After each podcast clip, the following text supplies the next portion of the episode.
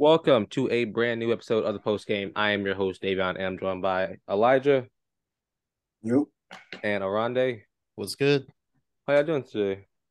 We good. We chilling. I got coffee. All good. Can't complain. My team beat the Cowboys, and I won money off of it, so I'm happy. America wins, but yeah. Oh, that's how good it is. That's funny. I completely agree. I haven't made one single bet this season on the Saints at all. I wouldn't either. The only bet I had was you win one game. You win one game, and now you're on the coach. I won two bets. Oh, here we go. You won one game. Oh, here we go. Just like I win soccer bets. I just always win bets because I just know. Duh. But let's go. We can start. So yeah, our topic for today is what are the Bills doing? Having 12 men on the field in overtime. Anybody else? As much as I love Sean McDermott, he's got a little bit of a problem on his hands because Josh Allen is a little dinged up. That he is. I have a question about that too. The defense isn't healthy. Do you think that game Josh Allen had was his injury the problem? Mm-hmm. Especially on that last touchdown. The injury, because it's part of a ligament in his elbow, I would argue that it shouldn't have hindered him too much, but he may have been just trying to play it careful. It's not like the Baker situation where he's playing through something he shouldn't play through. Like, he was medically cleared. They double, triple, quadruple checked on it. Like, he should be fine going forward. But what is his confidence level in his arm? That's the real question. All right. So what's been what's the word I want to say? So what's been very interesting to see about this Buffalo Bills team is that they are. I was talking to Freddie about this yesterday, and is that like Buffalo has a lot of talent in their room. They have solid running backs. They have a great receiving core. They have a great quarterback. But I don't think they do this indirectly, is that they put so much pressure on Josh Allen to do everything that he tends to force the ball or make mistakes. So that's something like he doesn't, and some of those positions that they were in, he doesn't have to force the ball down the field. He doesn't have to go and run. Well, fine, is run. Okay, fine. You go get 20 yards. That's good. You're just a good job. But you don't have to make it. But you mentally, if I'm Josh Allen, and what I'm seeing from the outside looking in is that, like, he feels the need that he has to do it all by himself when he does not. He does not have to do it all by himself. And so I feel like if he can understand that and humble himself to take that backseat role, and not even backseat, is that, like, if you can get back in the car, because right now you're out of the car. If you can get back in the car on the bus for the team, you'll be fine. But on that last interception in overtime, that was just, I don't know what he was looking at. It was bad. And also they had him throw the ball 43 times. Granted, one of the plays was like talked about and kind of like questionable because Davis kind of was out of bounds and he didn't have control of the ball. No, that ball moved 100%.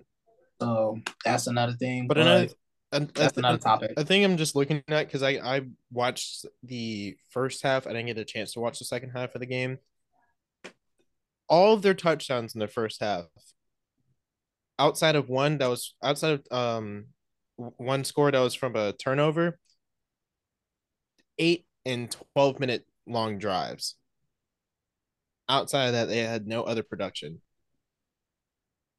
And they couldn't force any. They didn't really force any turnovers aside from 2 picks. And outside of that, third down percentage was really good for the Vikings. And they allowed 480 total yards, which is college numbers. I don't know. Like, on paper, this Bills team should probably put up another 30 points on the Vikings. They took off the gas.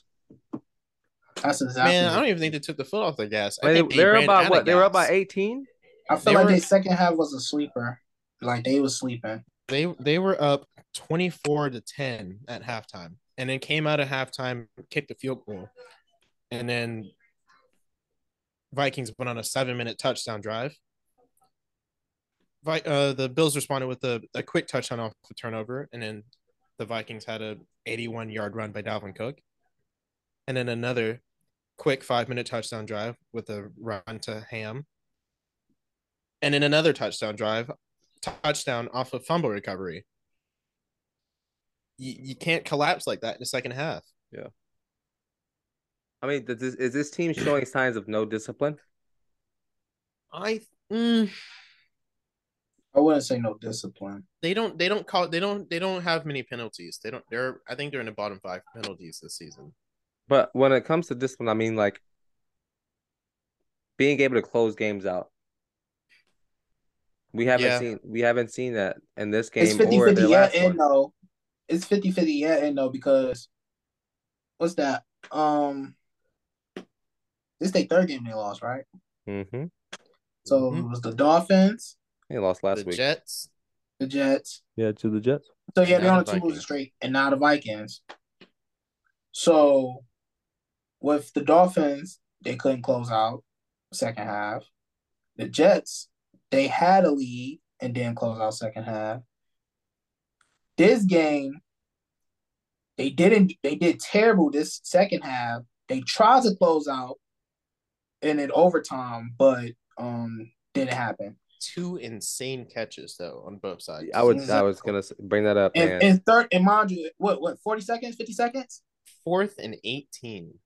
So 52 seconds left. It was like 52 seconds left exactly. So was that a catch? By the Bills, going down the field with like 20 seconds Davis? Left. Yeah. With Davis, no. And it was too late to call it back. And the Vikings coach didn't throw his flag direct. So he was running. He was sliding out of bounds. The ball. Mm-hmm. He came down. He had possession until he hit the ground, and the nose of the football dragged. It wobbled.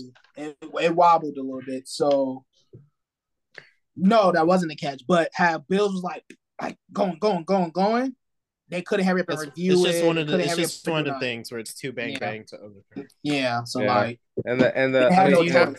he didn't want to gamble with giving them a timeout. That too.